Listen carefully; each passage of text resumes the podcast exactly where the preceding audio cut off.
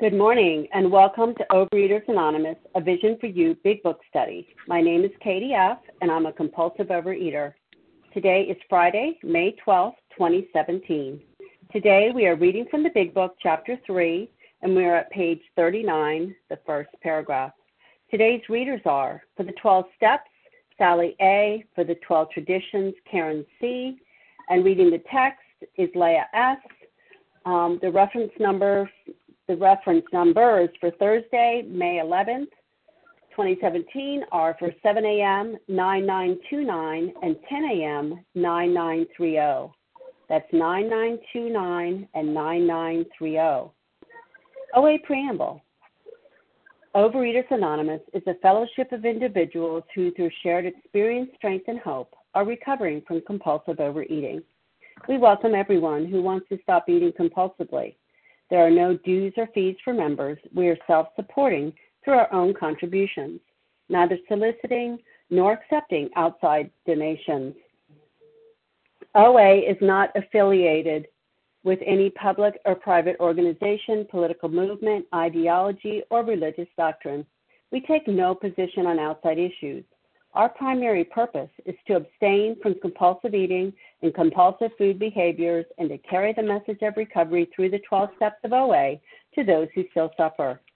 Our sole purpose OA's fifth tradition states each group has but one primary purpose to carry its message to the compulsive overeater who still suffers. At a Vision for You Big Book study, our message is that people who suffer from compulsive overeating can recover through abstinence and the practice of the 12 steps and 12 traditions of Overeaters Anonymous. I will now ask Sally A. to read the 12 steps. Good morning. Good morning. A vision for you. It's Sally A. Recovered in New York. Can you hear me okay? Yes. Okay. The 12 steps. Step one, we admitted we were powerless over food that our lives had become unmanageable. Step two, came to believe that a power greater than ourselves could restore us to sanity. Step three, made a decision to turn our will and our lives over to the care of God as we understood Him. Step four, made a searching and fearless moral inventory of ourselves Step five, admitted to God, to ourselves, and to another human being the exact nature of our wrongs. Step six, we're entirely ready to have God remove all these defects of character. Step seven, humbly asked Him to remove our shortcomings. Step eight, made a list of all persons we had harmed and became willing to make amends to them all. Step 9 made direct amends to such people wherever possible, except when to do so would injure them or others. Step 10 continued to take personal inventory and when we were wrong, promptly admitted it. Step 11 sought through prayer and meditation to improve our conscious contact with God as we understood Him, praying only for knowledge of His will for us and the power to carry that out. Step 12 Having had a spiritual awakening as the result of these steps, we tried to carry this message to compulsive overeaters and to practice these principles in all our affairs. Thank you for letting me do service. Thank you, Sally. I will now ask Karen C. to read the 12 traditions. Uh, good morning, Katie. Can you hear me? I can. This is Karen C. I'm very grateful, recovered by God's grace, um, compulsive overeater. The uh, 12 traditions one, our common welfare should come first. Personal recovery tends on OA unity.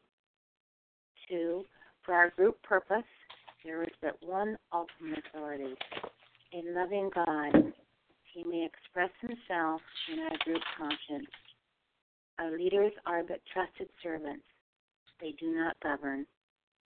Three, the only requirement for OA membership is a desire to stop compulsively overeating. Four, each group should be autonomous except in matters affecting other groups or OA as a whole. Five, each group has but one primary purpose to carry its message to the compulsive overeater who still suffers. Six, an OA group ought never endorse, finance, or lend the OA name to any related facility or outside enterprise. Thus, problems of money, property, and prestige divert us from our primary purpose. Seven, every OA group ought to be fully self supporting, declining outside contributions. Eight, Overeaters Anonymous should remain forever non professional, but our service centers may employ special workers. 9. OA as such ought never be organized, but we may create service boards or committees directly responsible to those they serve. 10. Overeaters Anonymous has no opinion on outside issues, hence the OA name ought never be drawn into public controversy. 11. Our public relations policy is based on attraction rather than promotion. We need always maintain personal anonymity at the level of press, radio, and films. And 12. Anonymity is a spiritual foundation of all of our traditions, ever reminding us to place principles before personalities. Thank you for allowing me to do service, Katie, and I pass. Thank you so much, Karen. Okay, how our meeting works. Our meeting focuses on the directions for recovery described in the Big Book of Alcoholics Anonymous. We read a paragraph or two from the literature, then stop and share on what was read. Anyone can share, but we ask that you keep your sharing to the topic and literature we're discussing and that you keep your share to approximately three minutes. Singleness of purpose reminds us to identify as compulsive overeaters only. Our abstinence requirement for moderators is one year, and for readers is six months. There is no abstinence requirement for sharing on topic.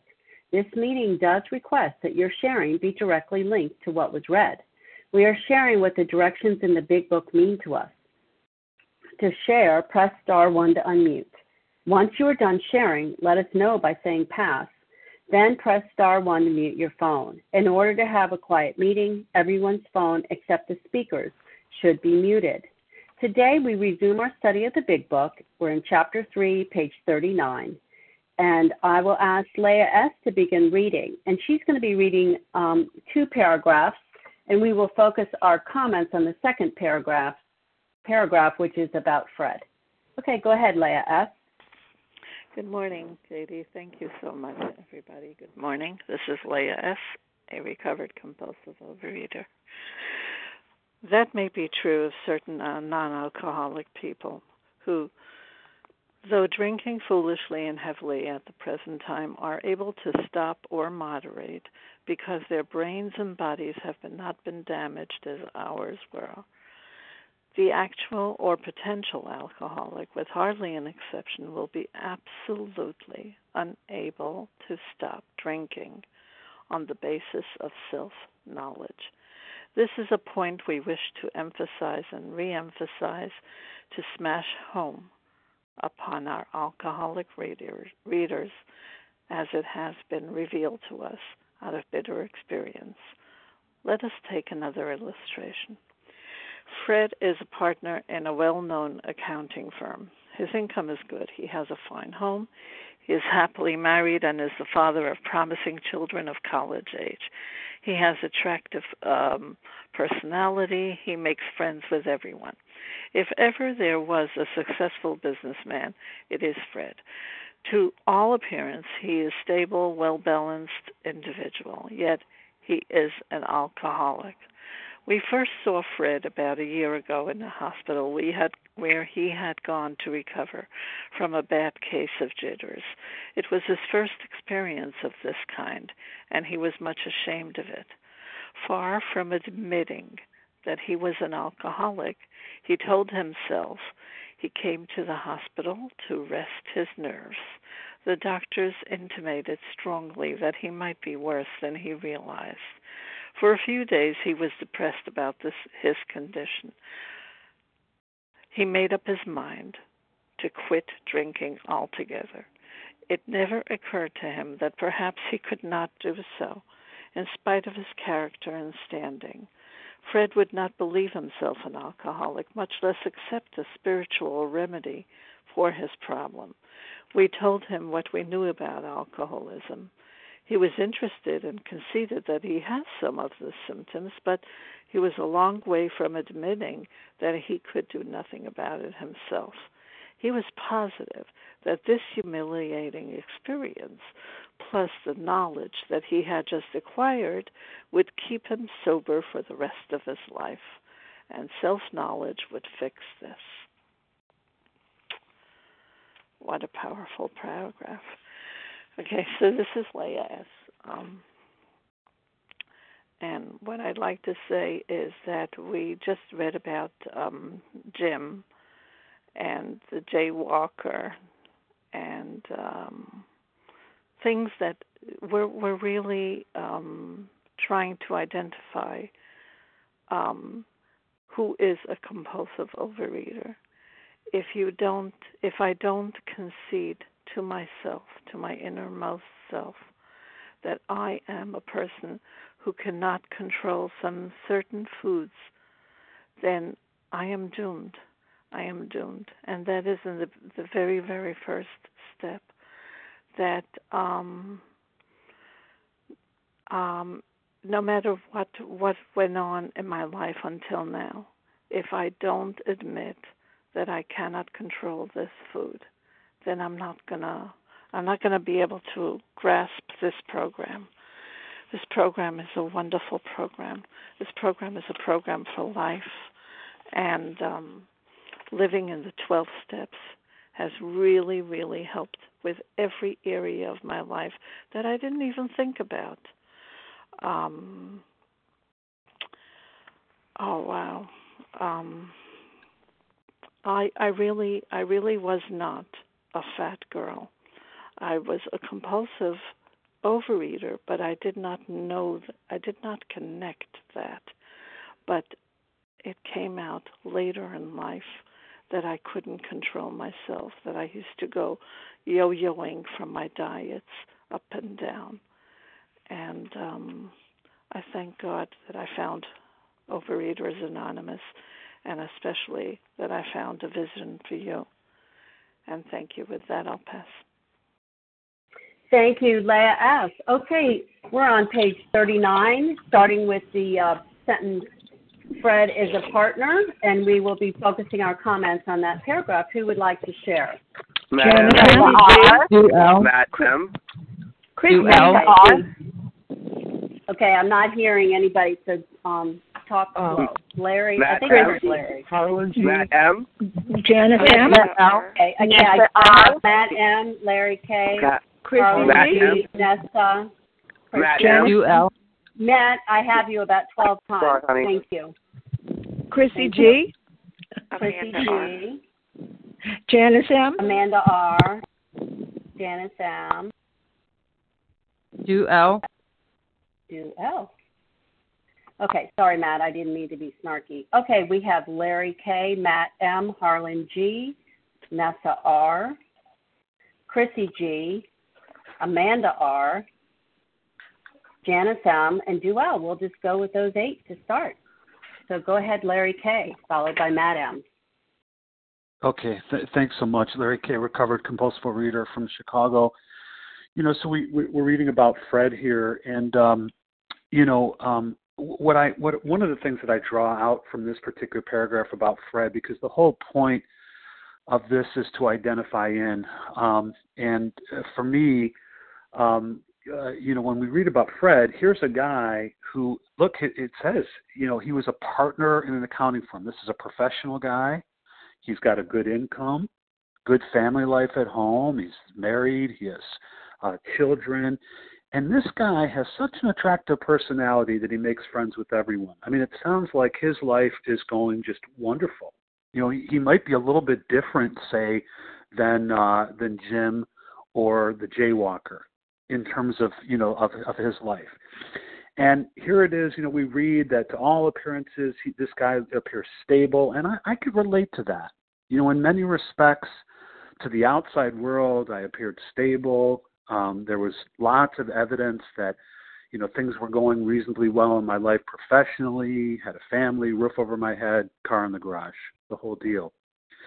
Yet, what what I draw, so I can identify with Fred, and it says the doctor intimated strongly that he might be worse than he realized. So this guy began to cultivate some self knowledge, um, and and and he was interested. He he even conceded, as I had done, that he had some of the symptoms, but he was a long way from admitting that he could do nothing about it himself. And that's why I had to identify in with Fred. I really could because I continued to try to make changes, but like Fred, you know, regardless of how humiliating the experience was for me, and with all the knowledge in the world that I had, that I had acquired, self knowledge, I thought for a time would fix this, but it wouldn't.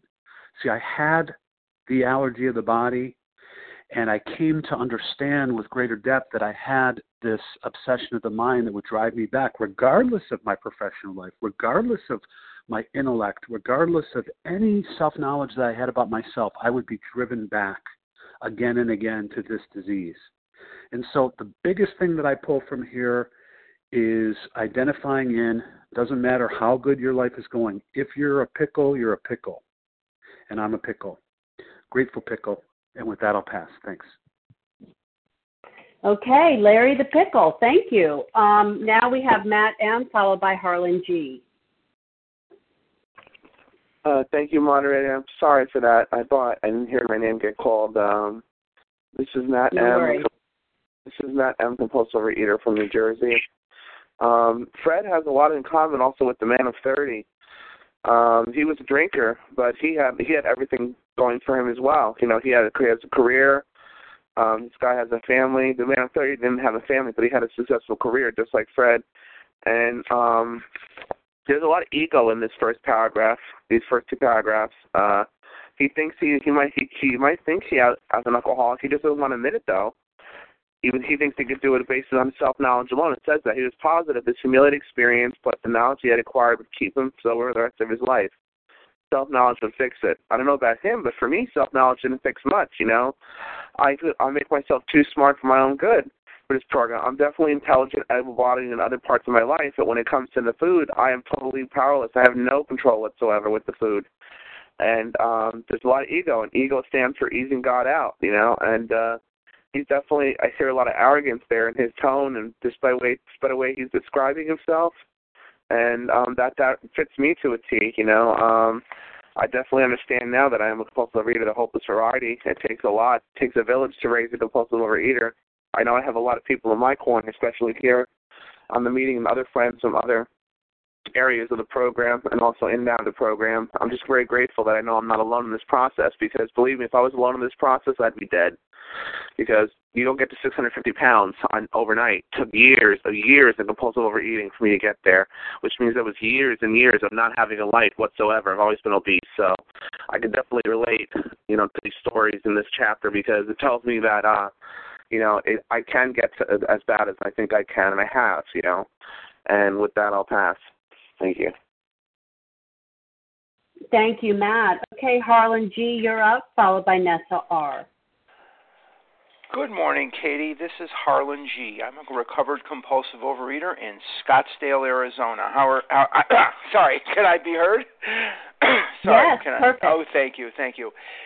The story of the of Fred is really taken from something that is in real life, a person that was originally in or in the original 100. When the big book was being printed, Hank Parkhurst and Bill Wilson went to some of the members so that they could buy stock in Works Publishing Company. And one of the early members, named Harry Brick, actually bought quite a number of the shares of stock because he was indeed a partner in a well known accounting firm. And his story appears in the first edition, and the title of the story is A Different Slant. So if you have a copy of it, A Different Slant, this is where this story is taken from. This story illustrates the fact that in order to, uh, uh, it illustrates a couple of things so far, that you don't have to be in the gutter to be an alcoholic. And that's one of the things that's very, very important about this. But if we take a look at something here, very key, when the big book wants to tell me something, it tells it to me many times in different ways. Bottom of 39. Fred would not believe himself an alcoholic. He wouldn't take step one. If you don't take step one, much less accept a spiritual remedy for his problem, you don't need two.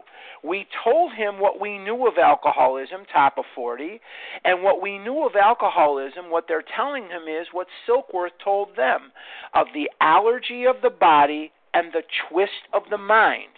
He was interested and conceded he had some of the symptoms, but he was a long way from admitting he could do nothing about it himself. He was positive that this humiliating experience, plus the knowledge he had acquired, would keep him sober the rest of his life. Self knowledge would fix it. If I go back to page 7, it says here on page 7, you don't have to flip back if you're driving to work. My incredible behavior in the face of a desperate desire to stop was explained. I'm in Bill's story. Understanding myself now, I fared forth in high hope for three or four months. The goose hung high. I went to town regularly and even made a little money. Surely this was the answer self knowledge. But it was not, for the frightful day came when I drank once more. So once again, we are leaning on this information that really comes to us from the common sense of drinking by Peabody. Once an alcoholic, always an alcoholic. There are people on this line right now that are 20 times smarter than I'll ever be in my life. And there are people on this line that may not be, whatever it is. It doesn't matter. As Larry says, he's a pickle. I'm a pickle. We will never go back to being cucumbers again. Once an alcoholic, always an alcoholic. And if I do not work these steps, as much as this disease has ripped me to shreds, I will return to the food and I will do so like a dog to its master because the only way I have of relieving the intense pain of not eating Oreo cookies is to eat Oreo cookies unless I work the steps and have a spiritual awakening as the result of those steps. Those are my only two choices.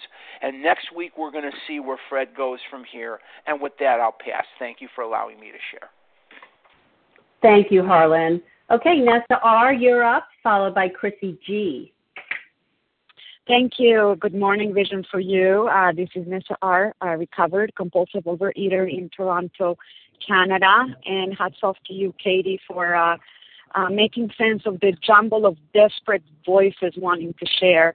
Um, so uh, I love the shares that have preceded mine. Uh, I just want to take a, um, a different slant um, because here we have Fred, who is successful by by any measure, by any stretch of the imagination.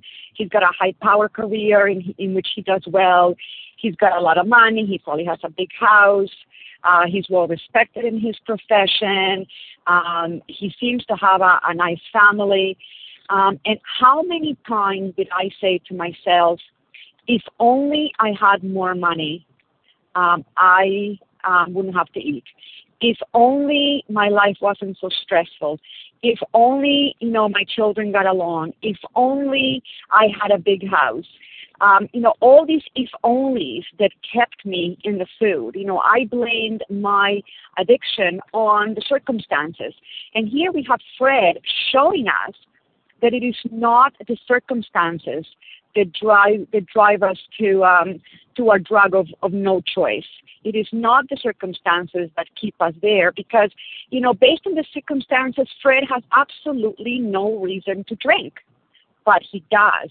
He does because he has an allergy of the body and an obsession of the mind that keep them in the cycle of disease that we learned about in the doctor's opinion. And it is the same thing with me with regards to food. It is not the circumstances that drive me to the food. Um, by the same token, you know, it is not the circumstances that will help or hinder my recovery. Circumstances are just external factors. You know, the only thing that will help or hinder my recovery is the extent to which I am committed to the approach outlined in this book, to the extent that I do my best to work this, this, this program of recovery, which means following the instructions outlined in the big book um, in the 12 steps in entire abstinence. It doesn't matter that my life is stressful. It doesn't matter that I have no time. It doesn't matter that I'm too busy doing this or doing that. You know, those are just circumstances. The same way that the circumstances you know, do not make me an addict. It is not the circumstances that will help me or prevent me from, from being recovered. And with that, I pass. Thank you so much, Nessa. Chrissy G, you're up, followed by Amanda R. Hi, Katie. It's Chrissy G, recovered compulsive overeater and anorexic from New Jersey. And um, they're cautionary tales, and you know, my my my ears need to perk up when I hear when I hear these stories, and I need to be able to see myself in them. And I I'm working with a lot of people right now who, like me, are too smart, you know, for their their own good and analyze and think think try to think the the bite through, try to think the binge through and you know, uh do this this game where okay, maybe maybe it's the egg whites.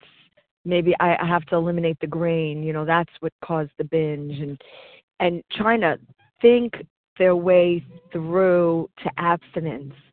And i have to tell you it's such a hindrance. And it says it in the 12 and 12 in the um the book of of aa the the 12 steps and 12 traditions. It says that there it talks about two blocks to getting sober. And one of them is being too too smart and the the other one is a block with the higher power when you actually have faith and lost it. You know those are two of the biggest blocks and i see them. I see them so often in people who are struggling. So i think that this is like a really important thing to look at to to um really search your your own search yourself if you're struggling and say am am i using my own analysis of this disease to try to fix it? Or am I being teachable and saying, okay, you show me, you tell me? Um, because that's a really important, really important quality to have when when getting abstinent. That, with that, I pass. Thank you, Chrissy. Amanda R., you're up, followed by Janice M. Hello, this is Amanda R. I'm a recovered compulsive overeater in Maine, and uh, what jumped out at me this morning was most of the way through that paragraph where it says he made up his mind to quit drinking altogether. It never occurred to him that perhaps he could not do so, and it made me think of this time um, just a little while back where I was leaving a, a local meeting that I'd been to and uh, as we're, we're heading out to the parking lot, somebody said to me, "Don't." Was I always get this backwards. Don't eat no matter what. And apparently, I didn't realize at the time. Apparently, what you're supposed to respond is, "No matter what, don't eat." And the more I, when I they told me that that's how it went, and I, I kind of thought about that afterwards. And the more I think about it, the more it it, it kind of makes me sad because that is the message of I am determined. I am going to beat this thing. I am by my willpower, I am not going to eat no matter what. And you know, I don't know, perhaps I misunderstood it. Um but I think it could easily be be construed that way.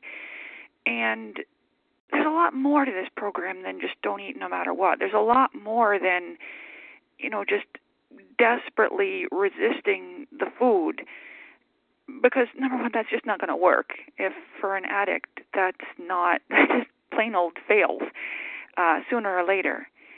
But beyond that, that desperate resisting of whatever food, there's freedom and, and transformation and just a new life on the other side of these steps where we don't care about I mean, I've got some of my somebody gave me jelly beans for Easter and they're they're sitting over here on the top of my bookcase waiting for one of my friends to come by so I can give them to them because I don't want them. And I mean, they're about as interesting to me as as a bowl of marbles.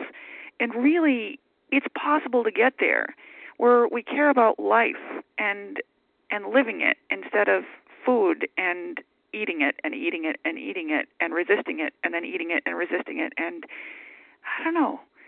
So I don't know. I just offer that hope to people and and I pass. Thank you, Amanda. Okay, Janet, Sam, you're up, and then we'll have Duell, and then we'll open it up for more. Well, thank you so much, Katie F., uh, for your service, and good morning to everyone. My name is Janice M., and I'm a, re- a grateful, recovered, compulsive overeater. Oh, what, what shares all these illustrations, you know, from the time of the man of 30 to, you know, continuing on to Jim, etc. Now we have Fred. So what it shows to me is my disease does not care one bit about who I am, what kind of car I drive, how much money I have in the bank, what kind of a, what what my husband does for a living. My disease does not care what I if I'm in the gutter or if I'm up on the mountain. It doesn't care. It doesn't, you know, it happens to everybody. But the illustrations show me one thing. Not knowing the disease doesn't care who I am, but you know what? We all get the same result from the disease, no matter who we are. Because if I am a compulsive overeater, and I have to be convinced of that because there's no, I mean, I have to be convinced that I do not have the power.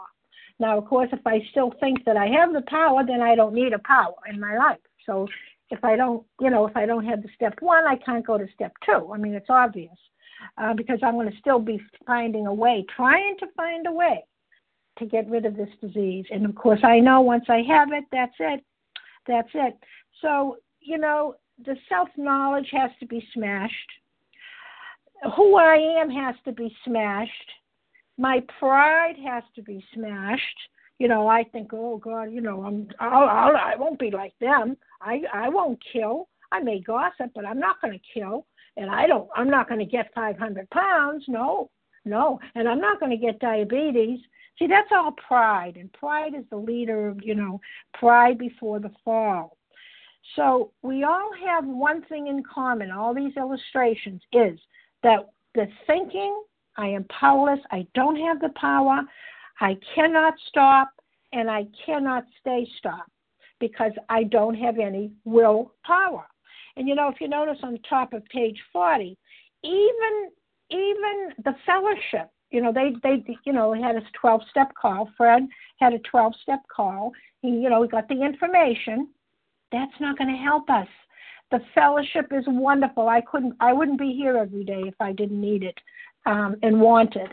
Um, but that's not going to give me my my spiritual awakening. That's the problem, because I'll still have the problem.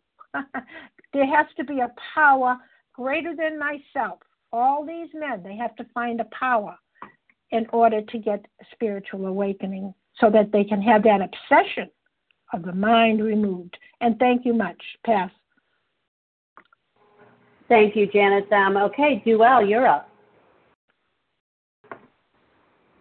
Good morning. This is Duell, recovered compulsive overeater from New York, and um, I, I love this self knowledge. Um, you know, I was just reflecting on how many people I sponsor. I sponsor doctors, I sponsor nurses, I sponsor lawyers, I sponsor professors, and they're pretty. You know, they're they're smarter than I could ever be. But one thing they all had in common um, is they couldn't stay abstinent and my favorite was nutritionists, sponsoring a nutritionist. Boy, I tell you, um, or people that um, in real time, you know, know the big book, um, but can't stay abstinent. And, this is not about self knowledge. This is not about what you know, because people come into program. Uh, they get abstinent. They think that's the solution, and you know, a couple of weeks later, a month later, two months later, they break their abstinence, and they're wondering why they can't they can't get this program. Um, other people, you know, work the steps. They're doing pretty good. Step nine, step four, they're back in relapse. Why are they not getting it? You know, and if you don't get the most important part of this program, which is you need to collaborate, work with, cooperate with your higher power in order to work this program. If you think that you're going to do this alone by yourself uh, because you are smart enough, you think you're intelligent enough, you think you don't have enough manageability in your life, um, you're not going to get this program. Um, I know from experience because that was my experience. Um, you know, I came into program thinking I knew it all. Don't tell me how to work this program. I can read the book. I can figure it out myself. Well, you know what? It took me years and years of being in misery. It wasn't until I surrendered, put down my food, and turned to a higher power that this program really began to work for me you know, and it takes action. You know, this is about practicing the program. And what is practicing? Practicing to surrender, practicing to give up things, you know, in our lives. And and and letting the results not trying to get the results. Letting the results come from higher power. Not trying to get them. And once I let go of control, I was able to get the recovery. So the steps are 12. It's not just one. It's not just about putting down the food, it's about working through these steps with your higher power to get that transformation of a new and exciting life, you know, and, and a new way of thinking and a new way of being. And with that, I pass. Thank you, Do. Okay, uh, who else would like to share? Sally. Barbara E. Leah M. Melissa C. B. Melissa C. Liz Barbara A. E. Okay, I have Sally A, Barbara E, Leah M, Melissa C. Who else? Rock. I thought Sparky B. Rocky. Or, I'm sorry. Could you say that slower? Sparky B. Sparky B. I don't think that's Yes. what you're saying. Oh. Sparky. Okay. Yes. Okay, great. Thanks. Okay. Um, okay, Sally A, followed by Barbara E, then Leah M, Melissa C, and Sparky B. Go ahead, Sally. Thank you. Good morning, A Vision for You. It's Sally A. in New York. A very grateful, recovered, compulsive overeater. And I guess what's really important for me this morning to say is we see that we, we keep hearing these words that it's not about self knowledge, unable to stop drinking on the basis of self knowledge. And often we have to look at our motive for what we're doing. So, why are we on this meeting every morning? What are we here for? Are we here to grow our knowledge? Are we here to know more than than we knew yesterday? Is there something we're going to find out here that's going to turn a key and change our thinking so that we stop eating compulsively? And the truth that I have found for myself is that my motive for being here for so long was not the right motive. My motive was self knowledge. But what I have learned now is that what I have is a connection disorder. It's more than this eating disorder. The eating disorder is a byproduct of my connection disorder. I have a connectivity disorder. So, what are you saying, Sally? I'm saying my focus has been be abstinent. Do this, do this, do this, do this, do this. And, and these dues, we have to do these dues to put the food down. That's true. And I'm not knocking the dues. But what I am saying is that the real problem is my connection my connection to you and my connection to God. That's the truth. I say to myself on a daily basis, Sally, don't focus on being abstinent today. That's not what's going to get you abstinent.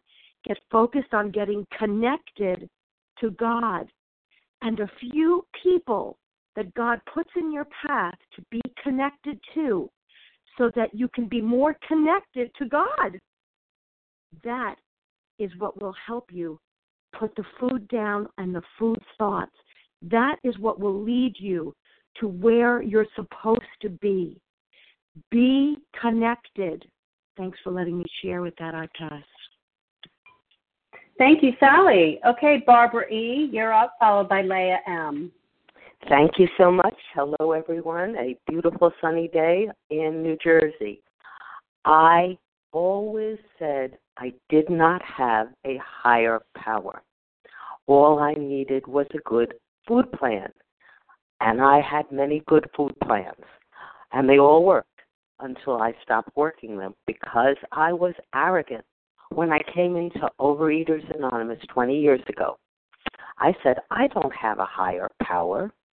And someone said to me, Where do you go for comfort? Where do you go when you're awake? Where do you go when you're sad? And the answer, of course, was my refrigerator. And she said, Well, there's your higher power. It's in your refrigerator. And it's true. I would go to pray at my refrigerator, open the door and look at it and look at it and choose something in the middle of night. That's why I always said there's a light in the refrigerator.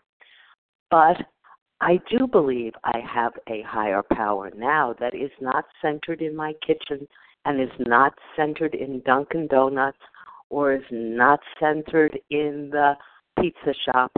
I have a higher power that comes from a different source. I saw a movie way back, and some of you, as old as I, may remember it. The Harder They Fall, Humphrey Bogart. It was a fight movie. I was a child. That's the story of my life. Every time I went back into the food, and I did seven times before I got here, every time I went back in the food, it was another fall down into an even deeper crevasse. I never thought I'd crawl my way back up. I had messages, but I ignored them. I did not think I needed the steps.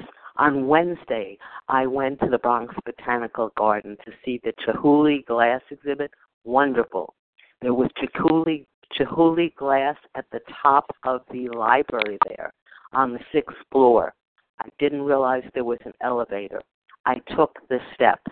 I took them one step at a time. I'm not capable of taking two at a clip.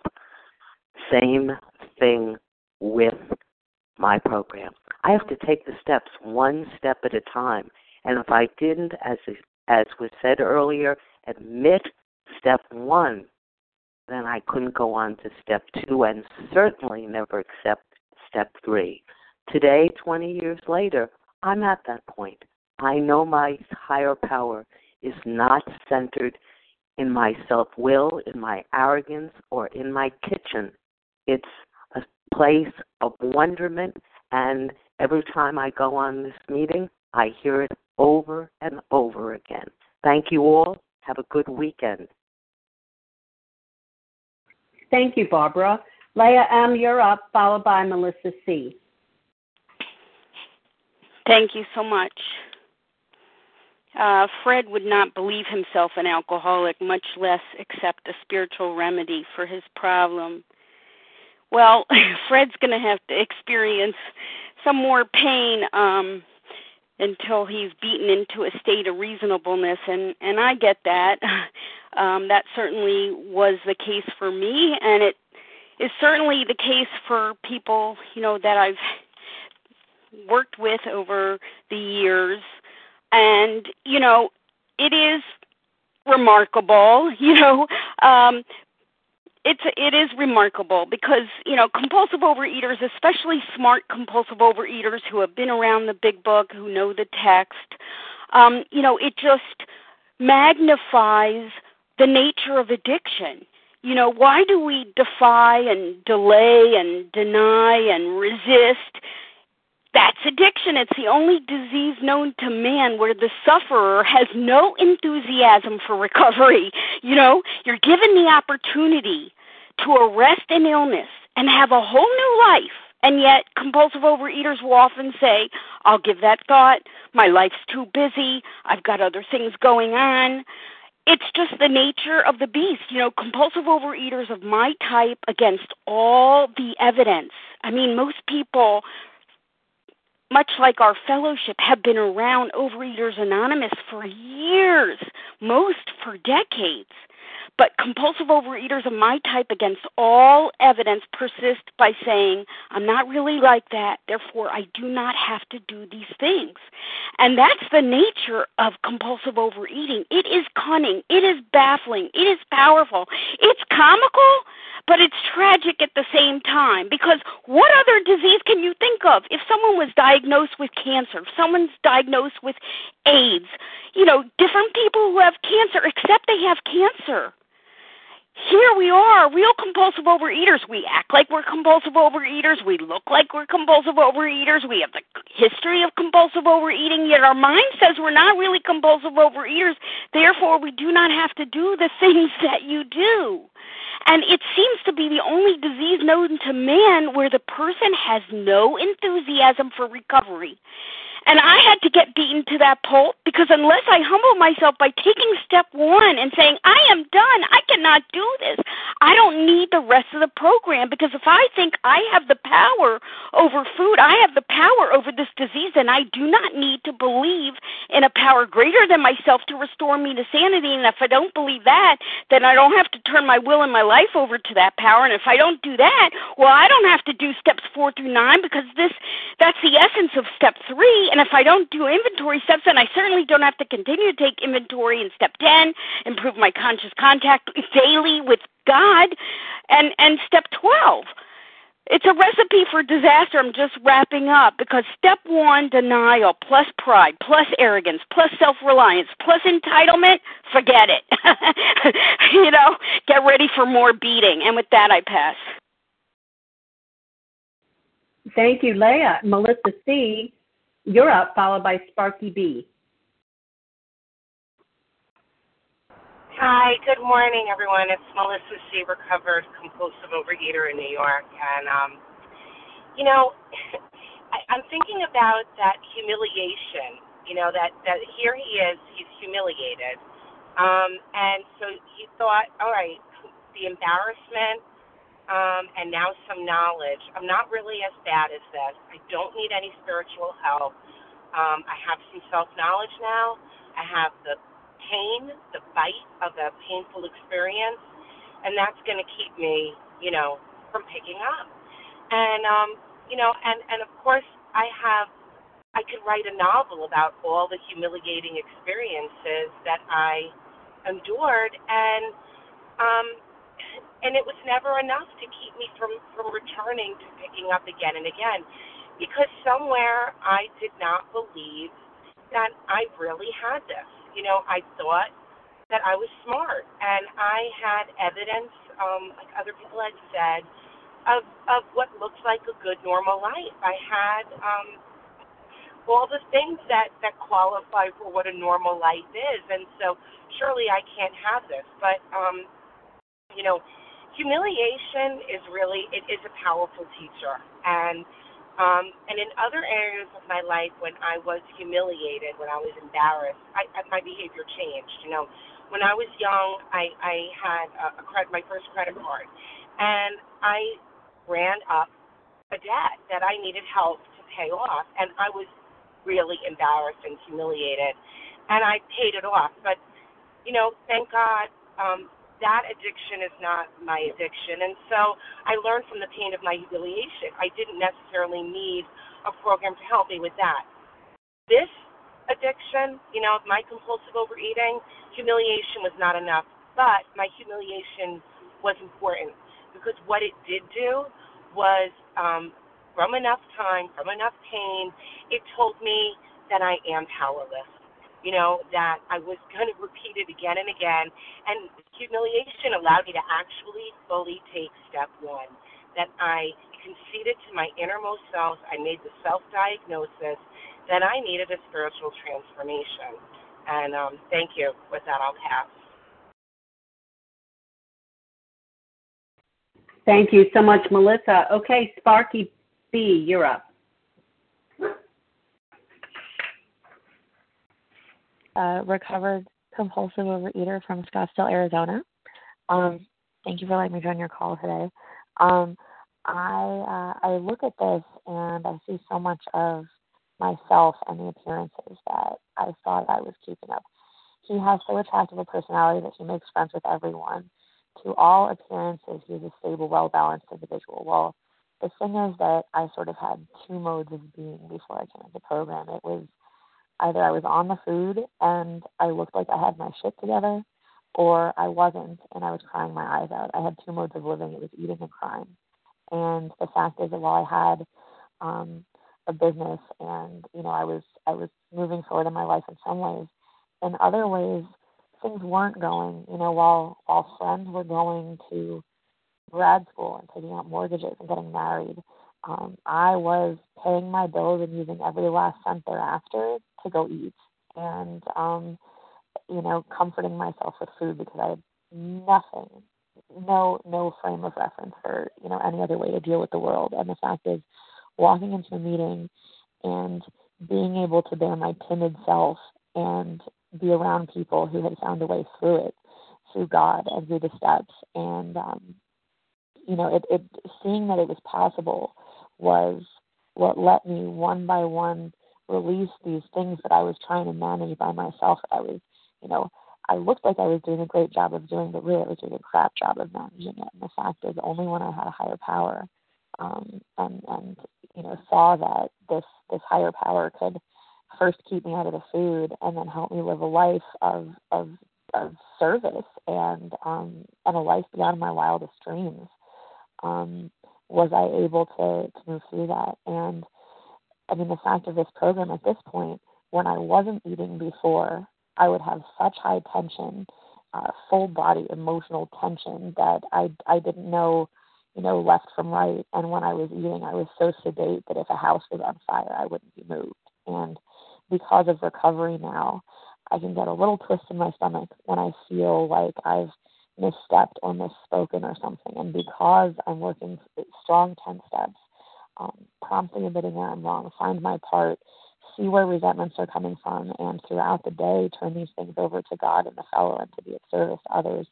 Um, these things, living honestly, being present, and actually letting my emotions, you know, come through, and and uh, and being okay with everything, um, and knowing that all of that stuff is finite, and the higher power that delivered me from food obsession and delivers me on a daily basis can get me through. Um, it's a miracle. And with that, I'll pass. Thank you. Um, okay, well, I'm going to take the last two minutes on Katie F., a recovered compulsive overeater in Virginia. And um, this line, um, he was positive that this humiliating experience, plus the knowledge he had acquired, would keep him sober the rest of his life. Self knowledge would fix it. And I um, thought, I had that thought when I was 14 years old. Um, that's when I went to my first OA meeting and I just thought, well, that's very interesting, but you know, I just don't think I'm quite as bad as you people. So, um, you know, I'm going to go prove that I don't need this. And, you know, I uh, came back, you know, crawled slightly back in at 21, but still just kept getting self knowledge, self knowledge, self knowledge. And um, would not, you know, fully concede to my innermost self that I was a compulsive overeater. I just thought that, um, you know, I needed to change all these external things, and then I would be okay.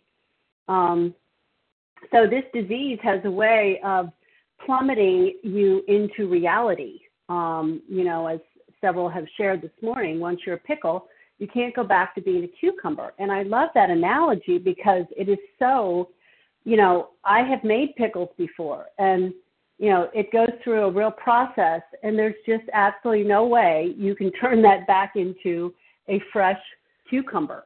Um, and I am the same way. Um, I had to, you know, basically double my weight from when I came in um, at 14 until I finally uh, surrendered at 27. Um, you know, that's I had to live another life before I uh, would accept the fact that I had this illness and that I was never going to be able to eat like regular people. And I'm so grateful to accept that today and to let go of my thinking and to trust other people. Well, sorry. Okay. Okay, so that we are now at 7:55. So thank you to everyone who shared. Um, please join us for a second unrecorded hour study immediately following closing. The share ID for today, May 12th, is 9933. That's 9933. We will now close with the reading from the Big Book on page 164, followed by the Serenity Prayer. Will Tina S. please read A Vision for You? Our book is meant to be suggestive only. Thanks, Katie. Tina S., recovered compulsive eater, anorexic in Florida. Our book is meant to be suggestive only. We realize we know only a little. God will constantly disclose more to you and to us. Ask Him in your morning meditation what you can do each day for the man who is still sick. The answers will come if your own house is in order. But obviously, you cannot transmit something you haven't got. See to it that your relationship with Him is right, and great events will come to pass for you and countless others. This is the great fact for us. Abandon yourself to God as you understand God. Admit your faults to Him and to your fellows. Clear away the wreckage of your past. Give freely of what you find and join us. We shall, shall be with you in the fellowship of the Spirit, and you will surely meet some of us as you trudge the road of happy destiny. May God bless you and keep you until then.